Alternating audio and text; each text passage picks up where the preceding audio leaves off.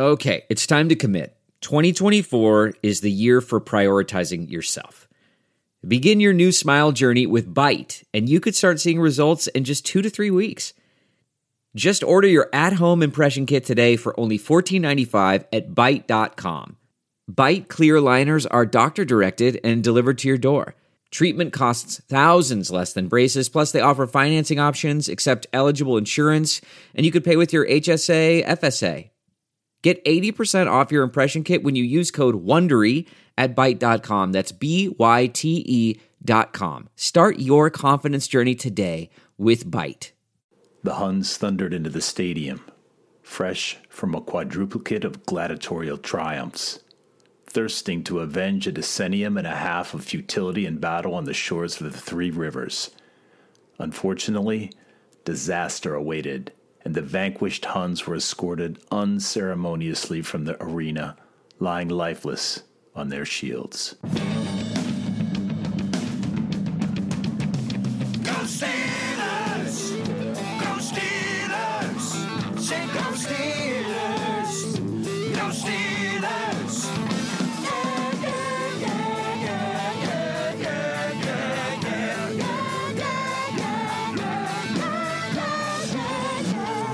Welcome to the Steelers Outpost podcast, a proud member of the Armchair All Americans Network. It's October 19th, 2020. This is Tom coming to you from the Sawdust Studios in Washington, D.C. Nick joins me from the Houston Outpost. The Steelers defeat the Browns 38 to 7 and sit atop the AFC North alone, sharing a 5 0 record with only the Seahawks and the Titans. And Nicholas, I will bet you with 100% certainty that only two teams at best will remain undefeated after next week, since the Steelers travel to Tennessee to play the Titans. I'm going to take that bet. I'll take that bet, and I'm going to take it to Bet Online, baby. Listen up, football is in full effect. You know why? The Steelmen cannot be beaten so far. The wait is finally over. We got some normalcy. We got some real action. We got a bettable team here talking about the Steelers. We got another bettable team talking about the Browns because surely they'll have at least one more big game to choke him for the rest of the year. Woo! Little boys. You might not be at a game this year, but you can still be on the action at Bet Online. They're going the extra mile to make sure you can get in on everything imaginable this season, from game spreads and totals to team, player, and coaching props. Bet Online gives you more wager options than any other place online. Head to Bet Online today and take advantage of all the great sign up bonuses. Bet Online, ching, your online sportsbook experts. You know how on those Sundays where the Steelers do not win, how we feel like, boy, I really wish I would have had the four hours back mm. on a glorious Sunday afternoon when I could have been outside raking the leaves. Yeah. Was that not a satisfying way to spend a Sunday yesterday? Well, it was incredibly satisfying. I agree. And I, I you're talking about those Sundays when Steelers when they don't win. I I can't remember when was the last time that happened? Like a year, maybe like a year ago almost or something like that. I can't remember because regardless, they seem to win on every Sunday or Monday that they're playing in on right now. 5 and 0 start, first one I think since 1978 where they went back to back on Super Bowls. It's looking great. They get an incredible battle coming up against uh, Patient Zero, the Tennessee Titans, the Tennessee Cheaters. Okay, here's something that we drew a funny parallel during the um, during the game this past week. So Cleveland went out there. Kareem Hunt last week in the news said this one's for Myles, baby. This one is for Myles, isn't it? This one's for Myles, Cleveland. I know it's mostly Pittsburgh people listening here, but if you have any Cleveland fans, send them a link to this podcast. This one was for you, Myles. This had your name all over it. 38 to 7, Myles. I know you guys had a fun time when the substitute teacher was in. You take advantage of the teacher, Mrs. Rud- Mr. Rudolph, Mr. Hodges. Could, actually, couldn't take advantage of Mr. Hodges. Mr. Hodges disciplined you just nice. But daddy's back. Oh, daddy's back. Daddy's home. And he brought the switch. That's right. And Baker's butt is beat red, baby. 38 to 7. How do you like that? This one's for Myles. Kareem Hunt said, This one's for Myles. He had his season taken away last year. Nobody likes to have their season taken away. I know that. I didn't like it when my season got taken away, which I found to be some brilliant phrasing, uh, suggesting that his season was taken away uh, because uh, he kicked a girl who was sitting on the ground. I kicked a teenage girl and they took my season away. So it shows me he still doesn't get it, which is hilarious. The Tennessee Titans still have this uh, feeling, you know, they uh, trounced a very good Buffalo Bills team about a week ago.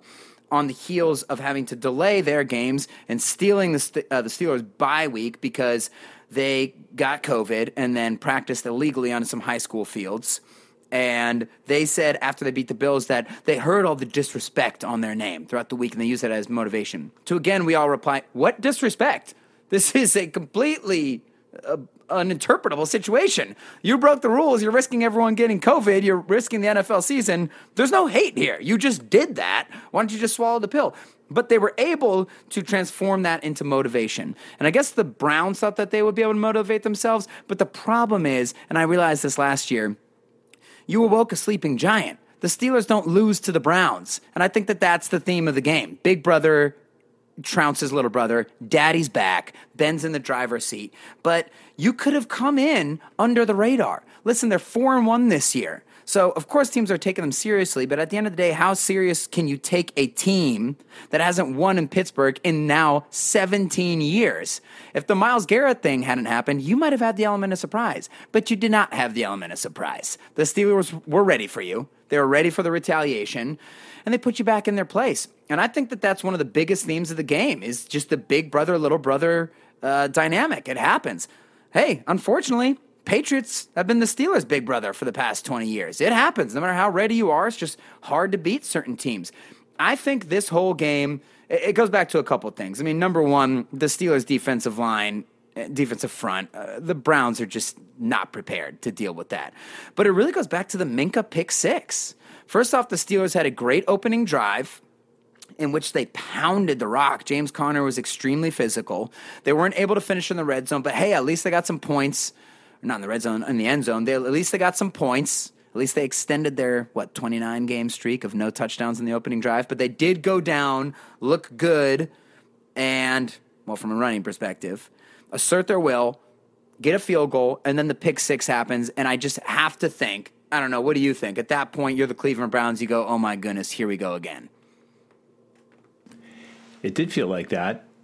I was more worried that the Steelers weren't going to capitalize on it. I've seen these fast starts. I mean, we get a quick start. I mean, we never score a touchdown on the first drive, but you get a play like that. And it seems like the Steelers put the sleeper hold on for the remainder of the first half. But that really didn't happen in this game. We had, well, 13 possessions, but two of those were, were kneel downs at the end of the halves. Sure. But uh, scored on half of them. And, um, yeah, I was really gratified with production. Can I go back to the Myles Garrett issue? Sure. I'm really, I, I was really bugged. I mean, you and I were kidding around, and I was surmising that maybe Myles and Mason would get together on the field and, mm-hmm. and hug it out or shake hands or something. But Myles Garrett goes over to Mike Tomlin, and they're all smiles, and Myles puts his arm around Mike's shoulders, and it seemed like they were a little giddy. That really bothers me. I mean, not that you need to hold a grudge forever, but for come on, man, it's that wasn't just competition. That was criminal last year. Bygones shouldn't be got bygones that soon after something like that happened. I would think that maybe that's a Mike Tomlin technique, honestly. Like, he's just getting under their skin in more ways than one. I find it hilarious that the Steelers literally, this is the proper application of literally, literally trolled the Browns with their game plan by putting Mason Rudolph in at the end of the game. So I wouldn't be surprised if that was some gamesmanship from Tomlin. Fair enough.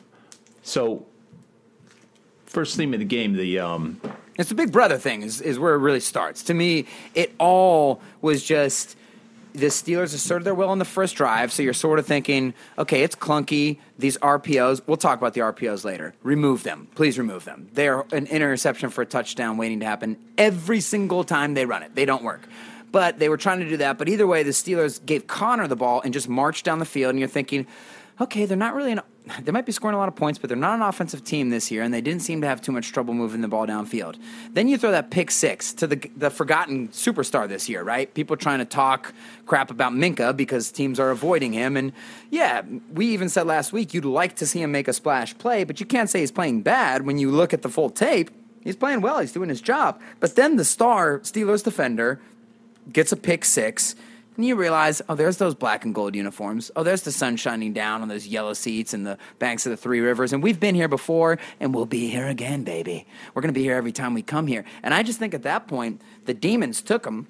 But then from a more technical standpoint, I think we were agreeing the second theme of the game was this might have been the first great game, the first complete game from the defense. They were overwhelming.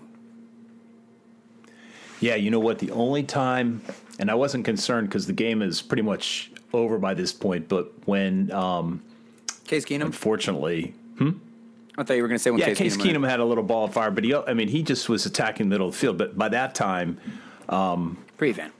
Yeah. well, Devin Bush had gone down and he was out. So I think there was a combination of Devin Bush not being there and and prevent defense.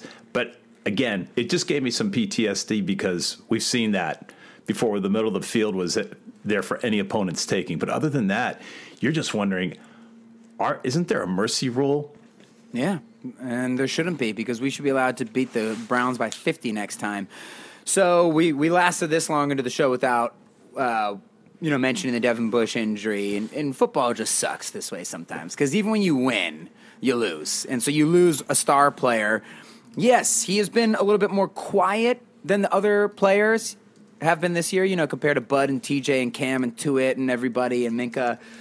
But he's been having a great season. And the coaches actually reflected that before the game. There were some reports that came out on Twitter just talking about, you know, Bush. A lot of people say he's kind of like the second most important person on the defense behind Cam. Of course, a lot of us are saying, well, sort of leaving out the defensive player of the year candidate out in TJ. But I understand what they mean because, uh, you know, TJ's out there on an island.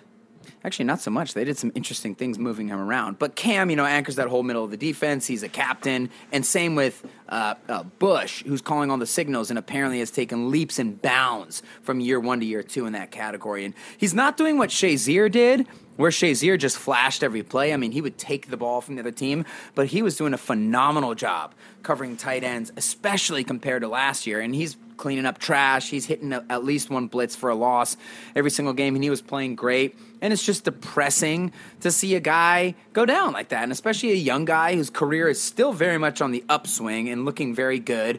And now he gets a year of development taken away from him. He gets a Super Bowl run taken away from him. Listen, I know we're going to lose a lot of people next year. Here at Steelers Outpost, we're not saying it's it's definitively doom and gloom, but I mean, hey, look at this team right now. They're 5 and 0. This is a great opportunity and it sucks for Bush not to be a part of that. And then as Steelers fans, yeah, you worry. You lose a star player. That's not uh, that's not ideal. But I do think the Steelers will over be able to overcome it because they have so many other good players. Uh, Spillane spilled in, uh, filled in spilled in nicely for Bush. He's a hard hitter. He's not going to be carrying many tight ends. They're going to have to figure something out. I wouldn't be surprised if they've found somebody to sign or trade for by the time this podcast comes out. But you know, I think uh, our buddy Derek the Kid mentioned it on Twitter today. Like, the problem is those signings generally have not yielded great results with Wilcox and Brandon Boykin and Switzer and some of these other people who didn't pan out. But it uh, that is, of course, a pall cast over the game is the loss of Devin Bush. Well, we can take a look at some of the flexing of the defensive muscles. The the Browns were held one for twelve on third down. They tried for fourth down on on three times, and especially that last time that they tried for fourth down mm-hmm. and were just stuffed in the backfield. It, it was just endemic of what we saw the entire game. Yeah, 0 for 3 on fourth down. I mean, they lost yards every time they tried to run the ball. And that last fourth down was my favorite because I was telling you while we were watching, I really don't want them to get into double digits. I want this to hold. This is like when they would kill pirates and hang them outside of the harbor so that other pirates knew not to come in here and try this. 38 to 7 is that. You know, 38 to 10 or 38 to 14, pretty embarrassing, but 38 to 7 is just chef's kiss. So I was really glad they stopped them on that last one. It all starts with the run game for Cleveland. I mean, I said this before the season. I was happy when they hired Kevin Stefanski. He was the quarterbacks coach in, in Minnesota for 10 years. And then he was finally the offensive coordinator his final year in Minnesota, where they, they had a good offensive attack. But really, if you watched it, it really seemed more due to Gary Kubiak's influence, who was an assistant offensive coordinator there. So you have to understand Gary Kubiak John Elway's old backup quarterback, aka Mike Shanahan coaching tree, Kyle Shanahan coaching tree. We've talked about Shanahan and McVay before. They have a zone running scheme where that's why any running back that plays for these guys gets a thousand yards because they're so good at scheming the run game.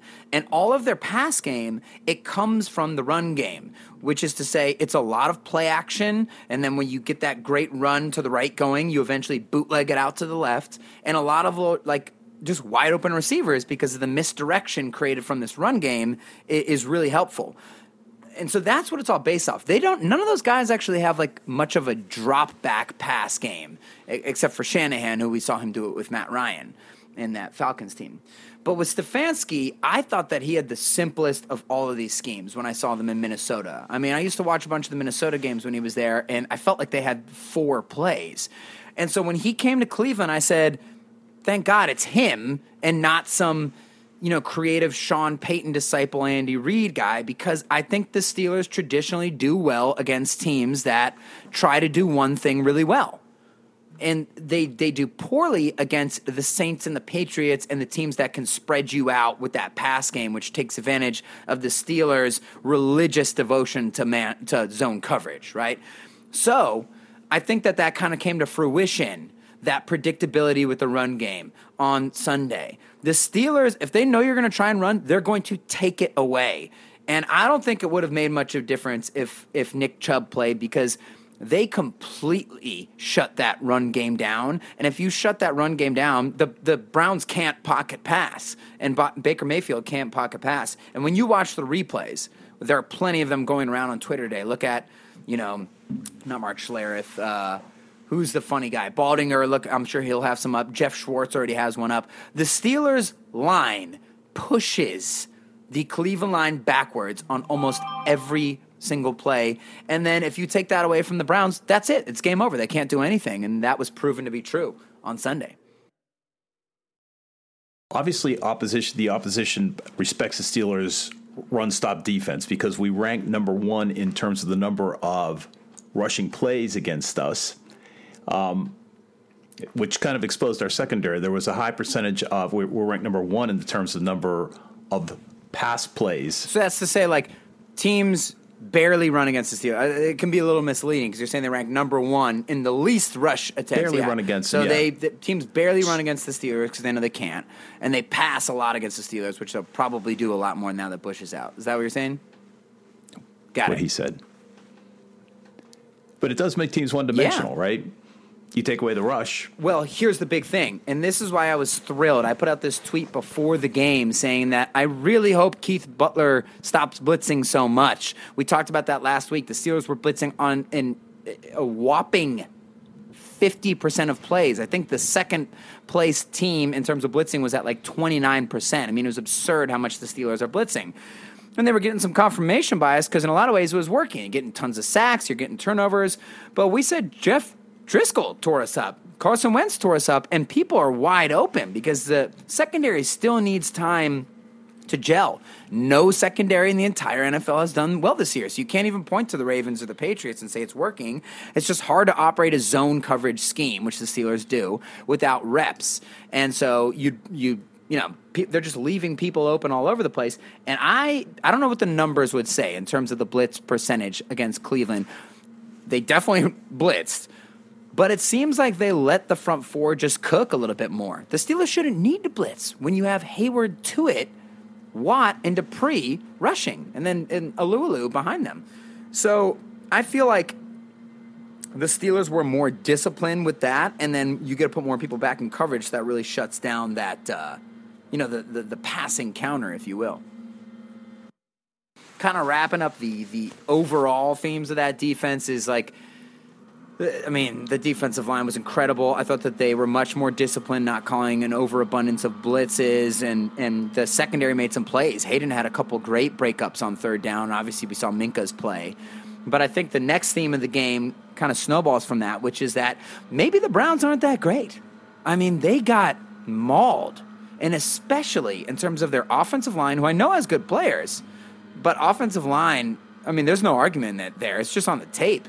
They get blown backwards every play, and they don't exactly have a complicated system where they're sitting there thinking about their blocks. They're just getting crushed by men who are bigger and stronger, which also shows you this. I said this year the Chiefs have an interesting problem. They don't seem to be able to get up for teams where it's not a marquee matchup. We've seen the Chiefs; they haven't. They've only played one good game against the the Ravens, and then other than that, they're just kind of cruising. Maybe the Steelers have a little bit of an element of that to their game as well. I know that's not breaking news because we talk about Tomlin playing down to the level of the competition, but I think the Steelers' defensive line was psyched for this game, and no offensive line in the entire NFL should be able to block to it. Heyward, Dupree, and Watt, and so I know that the Browns have some good players on that offensive line, but they just got absolutely exposed. And I think yesterday was my first real taste of what's up with Baker. Because Baker has real talent. He can move. You saw him avoid some sacks. He throws well. He has power. He has accuracy. He's got a great spin on the ball. He has a quick release. But man, he makes some boneheaded decisions if his first read isn't there. I mean, the interceptions were terrible. I mean, not being able to anticipate Minkah there, that was brutal. And then the other one where he escapes out of a sack and then he just goes full Josh Allen mode, but without Josh Allen's arm. He's running backwards, 12 yards behind the line of scrimmage, third and long, and lobs a ball towards the sideline that Sutton easily picks off. I mean, it was a nice jump and a nice catch, but I mean, what are you doing? You just lost your mind there. So I think the Steelers really exposed Cleveland in a lot of ways with their inadequacies as far as, hey, if we take away your run game, what are you going to do? And the answer is nothing. Yeah, six interceptions so far. Well, let's look and see who the Browns played before. I mean, they they lost their first game to Baltimore by virtually the same score, thirty-eight to six. They beat Washington, Dallas. um, the Bengals, and Yeah. the Cowboys. And so the- the and the Indianapolis I guess, Colts. quality win was Indianapolis. Yeah, and they have a good right? defensive front, so that was why we were a little bit more nervous going into this game. But it does sort of show you. I, I thought there was some hype for the Colts last week that I did not buy. I think the Colts and the Browns are those teams that are on the tier below the elite teams of the AFC. Yes, if the Chiefs and the Colts are, er, if the Chiefs, excuse me, and the Ravens are playing their best, they're probably at the very top of that list because both of those teams have good offenses and good defenses and they have prime of their career super freak MVP quarterbacks. So I mean, come on, that's the way the game's built. Those guys are really on the top. But below them, right below them, it's going to be the Steelers and you know the Bills, and then we'll see about the Titans.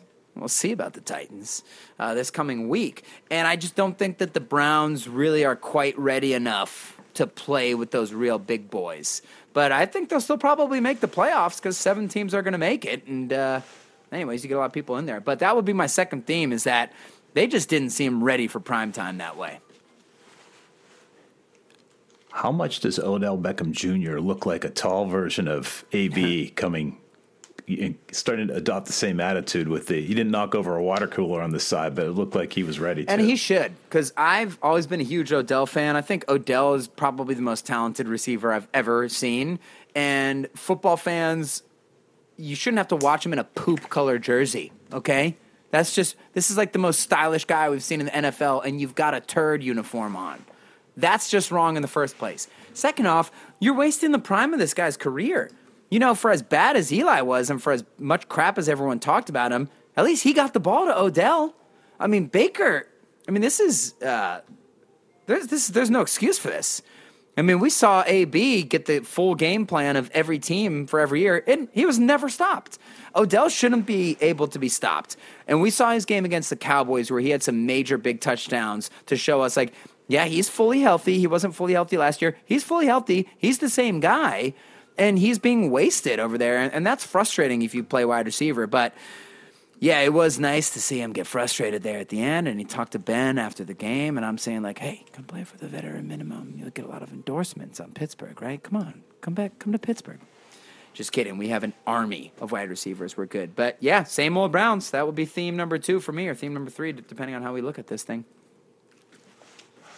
So the offense continuing to churn, and the Steelers rank number five in terms of points per game with 31. How? It's so ugly. It just keeps working. I think. uh, Well, what did they? They didn't really. They scored three points on the first three or four or five drives. When did they score their next points? I mean, it was clunky to begin with. I, so I still have problems with this offense, and I still have incredible excitement about this offense because if you if you're this clunky. They can't figure out what they want to do. Do we run first? Do we pass first? Are we ever going to pass long? Oh, every time we pass long, it works out, but then we don't come back to it. Like they can't decide what they're doing. Although I do hope that they decide to ditch the RPOs because that was terrifying at the beginning of the game. Listen, first off, I don't think Ben. You know, everybody here probably knows we've RPO is the word of the past three years. But you know, when Ben has the option to hand it to the running back in shotgun or throw the quick slant, usually to the left, that's the RPO. He's not good at it. But this is one of the greatest athlete. This is the greatest athlete that's ever, uh, you know, blessed God's green earth. You don't need to. We don't need to waste time deciding whether to run or to pass it. That's a bunch of crap. All of those passes should have been pick sixth. I mean, it is just too tight. It's not Ben's strength. It's not Fichtner's strength. They're not drawing up, you know, beautiful plays for that or anything. And it just is a waste of time to me. So the RPO thing's weird. But I'll say some. I'll say this.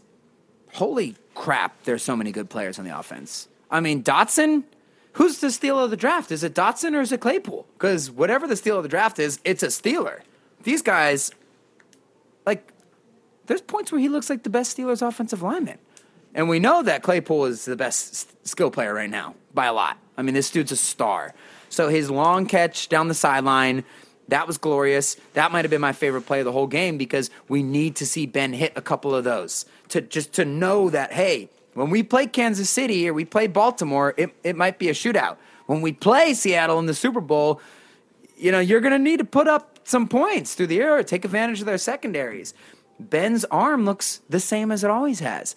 The receivers, we've seen Claypool, Juju, Diontae, and Washington, and Ebron. We've seen all of those guys have success down the field with Mason Rudolph or Matt Stafford or Andrew Luck or with Ben himself. So we know that they can do it. But I just need to see it a few times before I have faith that the Steelers can win that shootout that they're eventually going to get in. So when Claypool caught that gorgeous throw down the sideline, you know, it just harkened back to what we said in the draft. Like, this guy isn't just, this isn't Martavis. This is a big, fast guy who also has a level of coordination that's really impressive to track the ball over his outside shoulder, keep his toes, and make that catch.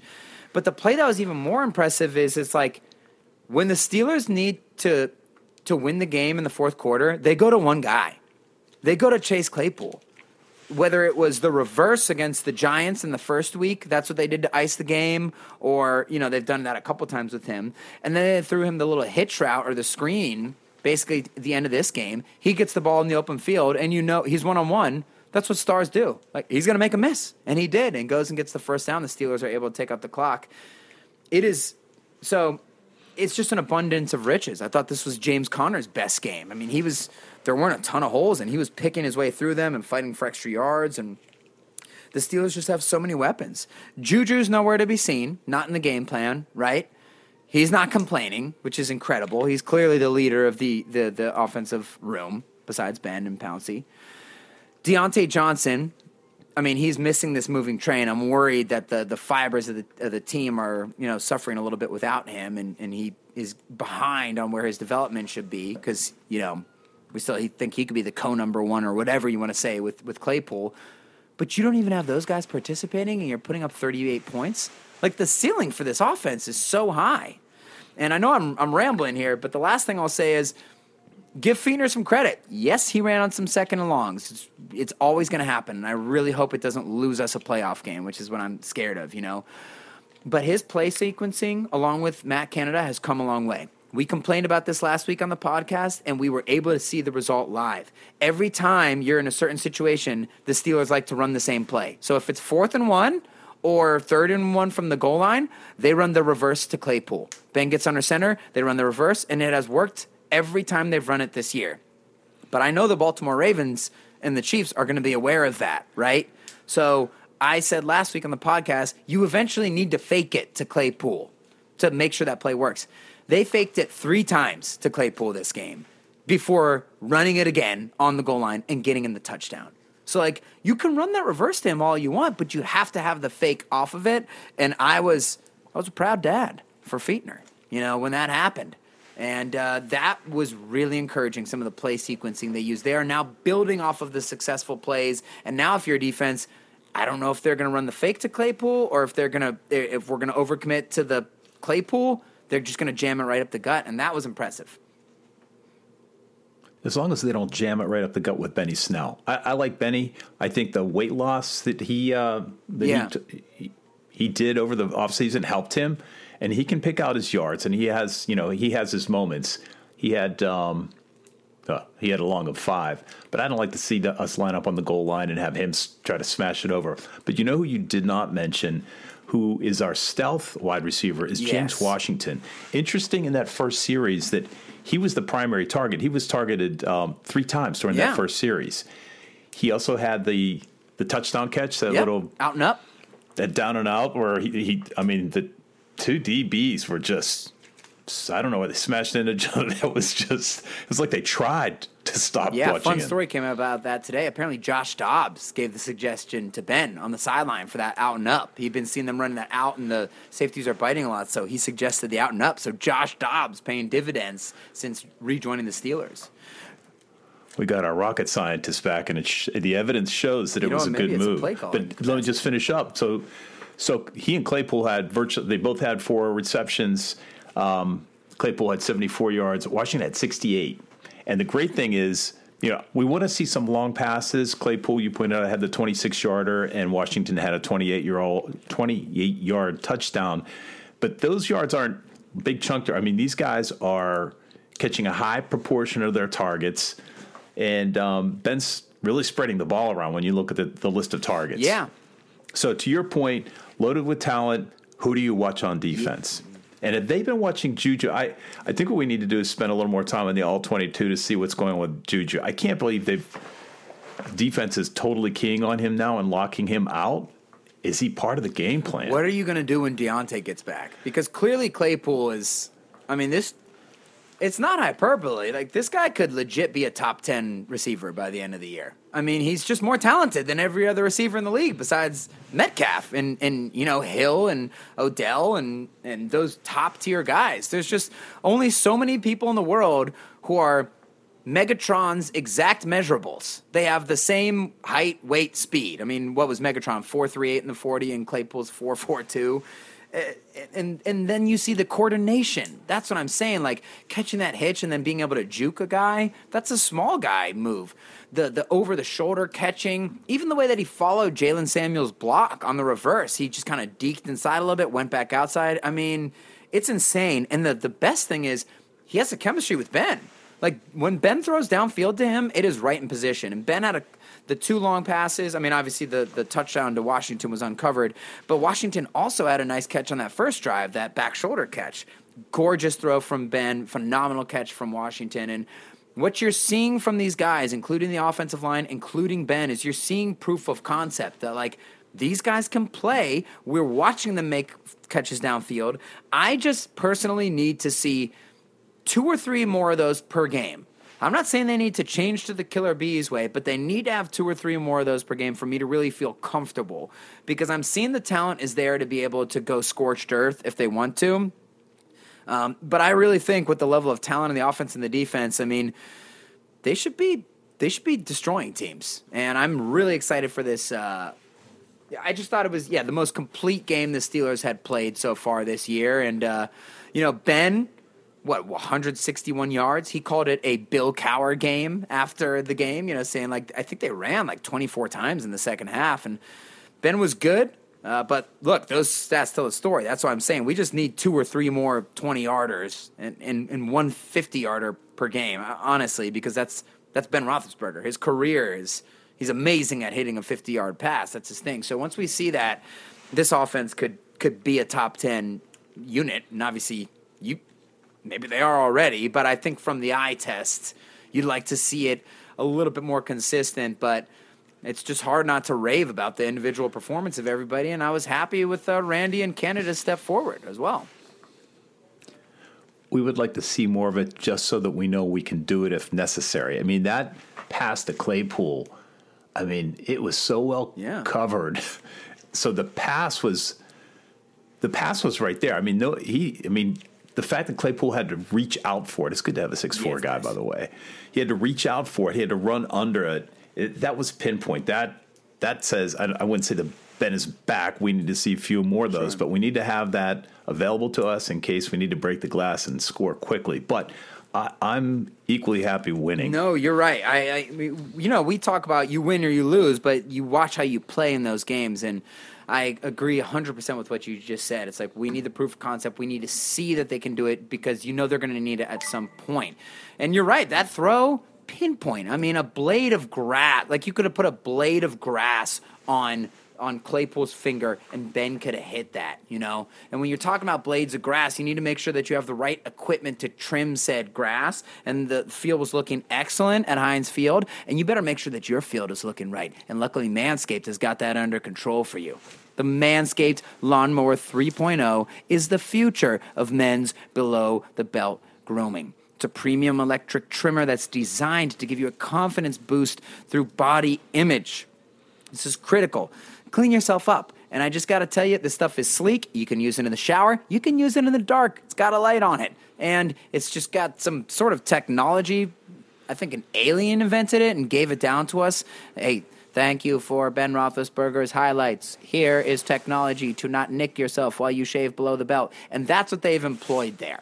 So they got a ton of other things that you can use. They got balms, they got anti-chafing cream, uh, scents, so on and so forth. Very useful stuff. I use Manscaped myself, swear by it, and in fact, swear by it so hard that I'll tell you right now, listeners get 20% off and free shipping with the code armchair at manscaped.com. That's 20% off with free shipping at manscaped.com use the code armchair. It's time to grab 2020 by the horns by shaving that front trunk.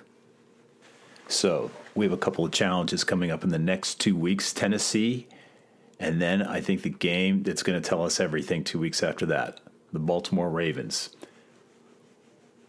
Do we, We parlay? We're winning them both, and we're parlaying at Bet Online. Football is in effect. The Steelmen are five and zero, and if they beat the Titans and the Ravens, the whole world will be shaken onto its head. The Steelmen are on their way. Take your bet. Bet on them. Stand by your people and do it at Bet Online because they have the best game spreads, totals, team player and coaching props in the business. Bet Online gives you more options to wager than any other place online and they support our podcast and all of the Armchair All Americans podcasts. So head to Bet Online today and take advantage of all the great sign up bonuses. Bet Online, ching your online sportsbook experts. No pun intended, but Baltimore and Steelers are the titans of defense in defensive Beautiful. terms of defensive scoring. Baltimore leads the league by about by a point more than the Steelers, who are in second place. But interestingly, the Steelers rank second in terms of oppositional yards per game. Baltimore's about 50 yards behind, and they're ranked 10th. I mean, it, it, it at a certain level, the only thing that matters is whether you're getting scored on and whether your offense can store Yeah. score. That's going to be a real test. What do you think that game will come Baltimore? down to? Well, yeah, Yeah. it it is a little early to look forward to that, but I, you know, the Devin Bush injury is big because their whole offense is predicated off of throwing to Mark Andrews. I mean, obviously, it's predicated off of Lamar and all those running backs getting the run going, but what that builds is these big shots to Mark Andrews and, and their tight ends. So the Steelers are really going to have to figure that out. They have done well against Lamar in the past. Lamar is going to make his plays. Um, so I think you know, that is what it is. And then the Ravens are going to have the best defensive game plan the Steelers have faced uh, to that point. But we can't look past the Titans. Obviously not. They're the only other unbeaten team in the AFC. And besides the Seahawks, the only other unbeaten team in the NFL. And here's why I think the Steelers are going to beat the Titans. And I, full disclosure here, everybody, we forgot to make our game picks at the end of last week. I was going to pick the Browns. I'm I have a fear. Maybe it's my bias towards Odell, but I just think that the Browns had an identity coming into this game, and the Steelers had a ton of talent, but struggled with the identity. You know, the the pass defense getting emasculated, not being able to figure out the offense. It just seemed like a, a weird formula. And I have to say, this is one of my most enjoyable regular season victories in history because I have never seen a fan base talk the amount of crap that Cleveland has talked. So it was really beautiful, uh, pounding them into the dirt.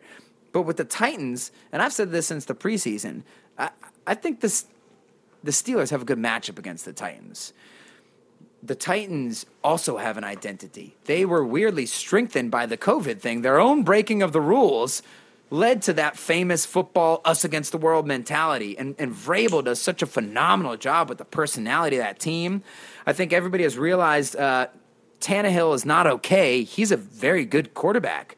I mean, he throws a beautiful ball. He's very accurate. He can throw deep. He can throw short. He can run, and he's huge, which is a you know a, a thing that a quarterback needs. But I'll say it a million times more. The teams that really scare me as a Steelers fan are teams with electric spread passing offenses because that really takes advantage of the Steelers' zone defense and kind of sp- random blitz uh, tendencies.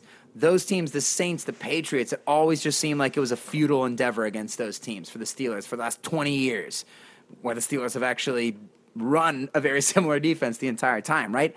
When you're talking about a power run team, I don't get as worried because the the uh, Titans are a better version of the Browns. They are built off of running and then play actioning and getting it deep. They have more they can do. They're a more confident team. They're a better coach team. But when it comes to their defense, it's very solid, but they don't have any stars. I know Jadeveon Clowney's on the team, but we all know that he's a bit of an up and down player. Any any day though, he could wreck a game. Other than that, they don't have any superstar game wrecker players, and that makes me feel good about the Steelers' chances against that defense. On offense, Derrick Henry is so much fun to watch. He's amazing. But P. Butch, who we need to have back on the podcast, by the way, him and I were talking earlier. He's a weird running back. He's obviously one of the best running backs in the league, but for a guy who's so gigantic, he's not really like a power back. You know, the bus, you had uh, Marshawn Lynch, even like a Mark Ingram and people like that. They'll pound the ball in the line of scrimmage, but uh, Derrick Henry's so tall that it takes him a minute to get ahead of steam. The thing is, when he gets ahead of steam, he's literally as fast as almost anybody in the league.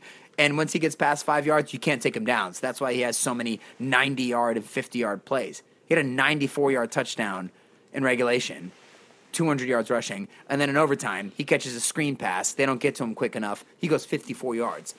So if they get a good screen on the Steelers, I'm nervous about him. But otherwise, the Steelers, when they know where you're going, they're going to do well.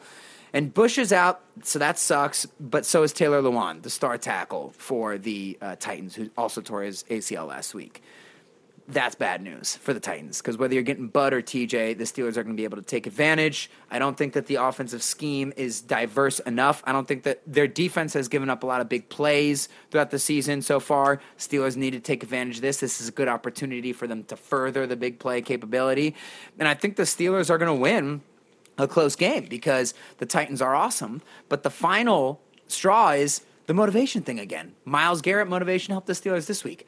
The Steelers players were pissed about losing the bye. They were tweeting about it, and the Titans made them lose the bye. The Steelers are going to be ready. They're going to be pissed off. I don't think they're going to look past them to Baltimore. I think that they usually would. We've seen them do that in the past. The Titans is a huge game. This is for like first place in the NFL, essentially. And I think the Steelers are going to be able to come out on top. And I would predict uh, 30 to maybe 20, 20 I'm going to say they're, yeah, it's going to be maybe 27 24 Steelers in this game. Wow, write that down. Do you think, although we'd like to see him as MVP of some other contest, that Ben could be the comeback player of the year? Well, if Alex Smith doesn't swoop in and take it, I mean, Alex Smith's leg fell off and he's still playing, but otherwise, you know, Ben would be the guy. okay. 20, what did you say? 27 24? Yeah, I'm saying 27 24, maybe even 27 to 20, but I'm that's kind of what I'm what I'm thinking because I think 27 24, I think it'll be close. Are they going to be able to score that many points on the Steelers? I don't know. That's that's tough, but it's been done before and, and we'll see what happens. But I, I think the Steelers are ready for this game. So hopefully they they pull it home. Okay, we've got to watch out next week uh, for the injuries. DeCastro, who was out, Johnson's out. Pouncey was hobbling a lot during the game, and he was out at the end. So we got to keep an eye on him. yeah, still questionable, and Mike Hilton um, had a shoulder stinger, I guess, who is questionable. Oh, he's he's playing. Nobody can take Hilton out of the game. He'll play Let's hope. So, visit the website, SteelersOutpost.com. Check us out on Instagram at Steelers Outpost. Hit us up on Twitter at Steelers Outpost or shoot us an email at SteelersOutpost at gmail.com. Thanks for listening. Until next week, go Steelers. Okay, bye bye.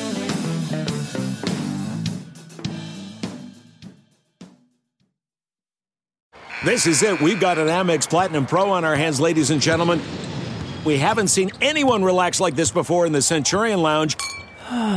Is he connecting to complimentary Wi Fi? Oh my, look at that! He is! And you will not believe where he's going next. The Amex dedicated card member entrance for the win! Unbelievable! When you get travel perks with Amex Platinum, you're part of the action. That's the powerful backing of American Express. Terms apply. Learn more at americanexpress.com slash with Amex. We're driven by the search for better. But when it comes to hiring, the best way to search for a candidate isn't to search at all. Don't search, match with Indeed. Leveraging over 140 million qualifications and preferences every day, Indeed's matching engine is constantly learning from your preferences. So the more you use Indeed, the better it gets. And listeners of this show will get a $75 sponsored job credit to get your jobs more visibility at Indeed.com slash match. Just go to Indeed.com slash match right now and support our show by saying you heard about Indeed on this podcast. Indeed.com slash match. Terms and conditions apply. Need to hire? You need Indeed. The comfort of your favorite seat is now your comfy car selling command center, thanks to Carvana. It doesn't get any better than this. Your favorite seat's the best spot in the house. Make it even better by entering your license plate or VIN and getting a real offer in minutes. There really is no place like home. And speaking of home, Carvana will pick up your car from yours after you finalize your offer. Visit Carvana.com or download the app and sell your car from your comfy place. I want to tell you a story. It's a story about a scandal, broken relationships, gossip, rumors, money, corporate rivalry, and a broom. A performance enhancing broom. My name is John Cullen. I'm a comedian, podcaster, and for 20 years, I was a semi professional curler. And I want to tell you the story about how a single broom almost imploded the 500 year old sport of curling. We felt like we were bringing a knife to a gunfight. It's the story of a superstar and his fall from grace. Well, I was being dragged through the mud. It's the story of two brother entrepreneurs with a dream. I said, that's great news. It's a story of intrigue. I still don't understand why we want to keep his name secret. The full story has never been told, so I'm going to tell it. Broomgate How a Broom Almost Killed Curling. It was a year I'd like to forget. To listen to Broomgate, search for Broomgate in your favorite podcast app. That's all one word Broomgate.